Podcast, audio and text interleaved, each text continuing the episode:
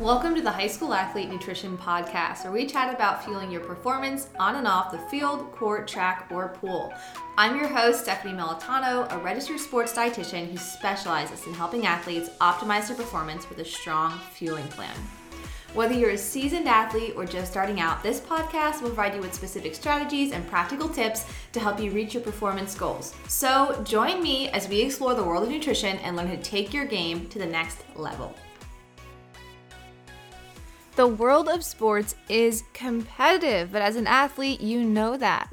You are training, lifting, working on your speed and endurance, and you have a lot of tools in your athlete toolbox. You are working on building up your toolkit with strength coaches and your team coaches, and maybe you're doing endurance on your own and you have other coaches, parents, friends helping you become a better, stronger athlete. You're building that toolbox. Don't forget an important tool to put in that toolbox is nutrition and a strong fueling plan.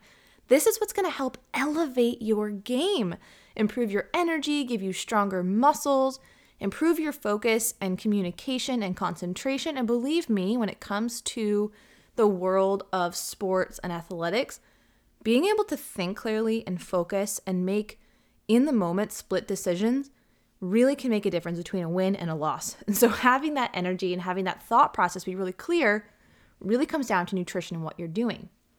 Obviously, nutrition helps your speed, your endurance, but it also comes down to your health as well and improves your balance hormones, gives you stronger bones, helps reduce that injury risk. There are just thousands and thousands and thousands of reasons why we really want to focus on your nutrition as an athlete. I see a lot of high school athletes come through my office and kind of share their challenges, what they're going through, their goals. And you all have very unique goals, but we have three big ones we're always, always focusing on. The first is just fueling you as a human. Yes, you're an athlete, but you as a human is so important. We have to focus on keeping you energized, keeping your growth on point, balancing your hormones, make sure that you are developing at the right rate. And that's what's most important. So we have to give that baseline human enough fuel. Then we're looking at fueling your training. So if you are training two days a week, three days a week, four days a week, I have some athletes practicing six days a week and multiple two a days or really long sessions. And so we have to make sure that that training is energized because if we're not fueling the training, that human also that human fuel technically also tends to fall short. We're not giving your body enough fuel to get that training together and that normal growth and development as a human. So we have those two things. And the third thing is we want to continue to improve your game. So yes, you're training, but we have to continue to recover that muscle. And so we're looking at building muscle, working on your speed, your endurance, that recovery nutrition as well. So we have the human, we're fueling your training as an athlete, and then we're fueling that consistent and always ongoing recovery, especially for those athletes who don't take many rest days. Recovery windows are short. We want to make sure we're getting as much fuel in as we can. As an athlete, you have a high fuel demand, and with that high fuel demand, can definitely come with some challenges. And one of the most common challenges I see is underfueling. And we'll talk a lot about underfueling and what happens when you underfuel on the podcast. Essentially, to summarize it in a short sentence or two, your body isn't getting enough energy to keep, up with training, growth, and recovery. Those three things we talked about. If underfueling goes on for too long, we can see dramatic drops in your energy, increases in muscle injuries and bone injuries, illness. For female athletes or those with uteruses, the loss of your menstrual cycle. This chronic or more impactful underfueling used to be known as the female athlete triad, but it's now categorized and recognized as relative energy deficiency in sport or REDS. I will have several episodes diving into REDS because I think it's really important to understand the red flags of that severe chronic underfueling. But what I want you to know now is that we want to prevent this at all costs. And I bring up the triad and REDS because REDS expands on the triad. Research, coaches, dietitians recognize that all athletes are impacted by underfueling. It's not just females. So that female athlete triad only focused really on females under fueling, bone injuries, and loss of menstrual cycles. There are many more signs to under fueling and not eating enough. And it's not just injuries and it's not just loss of your menstrual cycle. We talked about the importance of focus and concentration on your game. Those are signs of underfueling too. And so REDS really expands on all those symptoms, and we'll definitely talk about that in future podcasts. This is really why nutrition is so important. I want you to feel confident feeling your body so you can be one step ahead of your competition. I want you to be stronger than ever, game after game, day after day. So, where does it start? How do we do this? How do we get you to be a more competitive, stronger athlete? It starts with my four fuel method, and this is the method that I use with all of my athletes to help them learn how to fuel their bodies. Four fuel method has four key pillars fuel, which is what you eat, finesse is when you eat, fluids is all about hydration, and then fun, that final pillar, is adding your own flair to your fueling plan. This is really important to me. I'm going to dive into this a little bit later in the podcast here. Fuel is obviously one of the things, it's, it's what we're eating day to day. And there's a lot of key nutrients that we want to focus on as athletes to help you stay energized. But the four big groups I like to focus on are carbohydrates, which is what your muscle and your brain use as primary energy. Most of your plate as a competitive athlete is going to be made up of carbohydrates. Then we have protein, which helps you build muscle, strengthen your bones, support your immune system and your hormones. Protein's essential, not the focal point of your plate, but definitely a significant piece of your plate. The third category is essential fats, and fats are important for that long term endurance energy. They also help with hormone balance, injury prevention, they support your immune system, recovery in your muscles. So, having as fats on your plate is really key as an athlete. We're going to talk about some of those key fats that you want to include. The fourth piece is color or fruits and vegetables. I'm a dietitian. I love some fruits and veggies. However, as an athlete, fruits and veggies should not be the foundation of your fueling plan because they don't have a lot of calories or energy. And you're going to miss out and fall short and increase your risk for underfueling if you're only focusing on fruits and vegetables. That's why I want you to pivot the way you're thinking and really focus on carbohydrates as that foundation to your fueling plan. Now, how do we know if we're eating enough? Do we macro count? Do we look at calories? What are we doing? I do not recommend calorie counting or macro counting for athletes. It's extra stress, it's time you have to spend in an app, and that app often yells at you and puts up red flags and said yes and no, you're over, you're under. It's too much. You already have a busy schedule, so let's delete those apps, say goodbye to calorie counting, and really just focus on a simplified fueling method.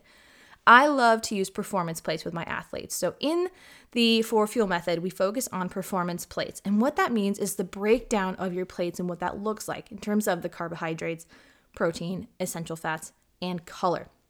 The base and premise is simple. The more you train, the more the carbohydrates on your plate are going to go up and the more that color is going to take a back seat. So the longer your training sessions, the harder your training sessions, the higher your training load, the more fuel you need from carbohydrates. Very, very simple premise. And so we think about three key plates as athletes we have the easy training plate, the moderate training plate, and the hard training plate.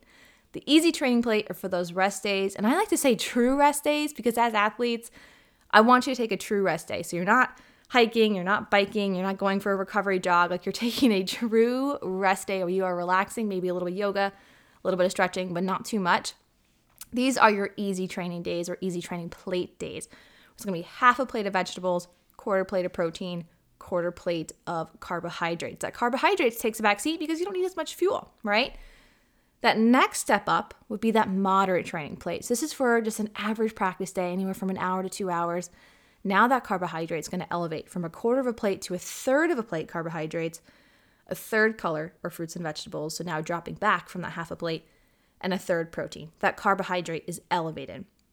That hard training plate is that next level up for long training sessions, for double days. So if you have two training sessions in a day, or if you're just hungry and that moderate plate isn't cutting it and you need more fuel, if you're under fueling, we have to pick up your energy. Really focusing on that hard training plate can be key.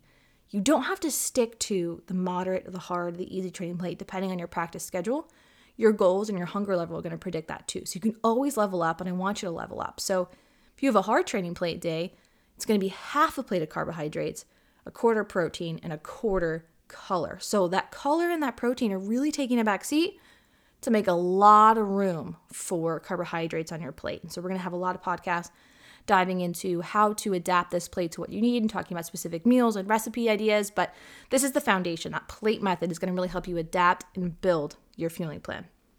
The next pillar of the four fuel method is finesse. This is when you're going to eat. really honing in on snacks and pre workout snacks and post workout snacks here today because that pre workout snack is that last opportunity for you to fill your muscle tank energy. We want to get the energy as high as we can.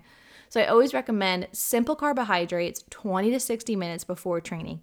This can be something simple like pretzels, applesauce, fruit snacks, Rice Krispie treats, fruit leather, fruit fruit snacks, whatever you like, gummies, right? Those sorts of things. Really simple, quick sugars, quick energy. It's going to top off that energy store right before practice. Then on the flip side of practice, that recovery snack within that 15 to 40 minute window, this is going to kickstart your recovery. This is going to help you build more muscle and really be more explosive that next day.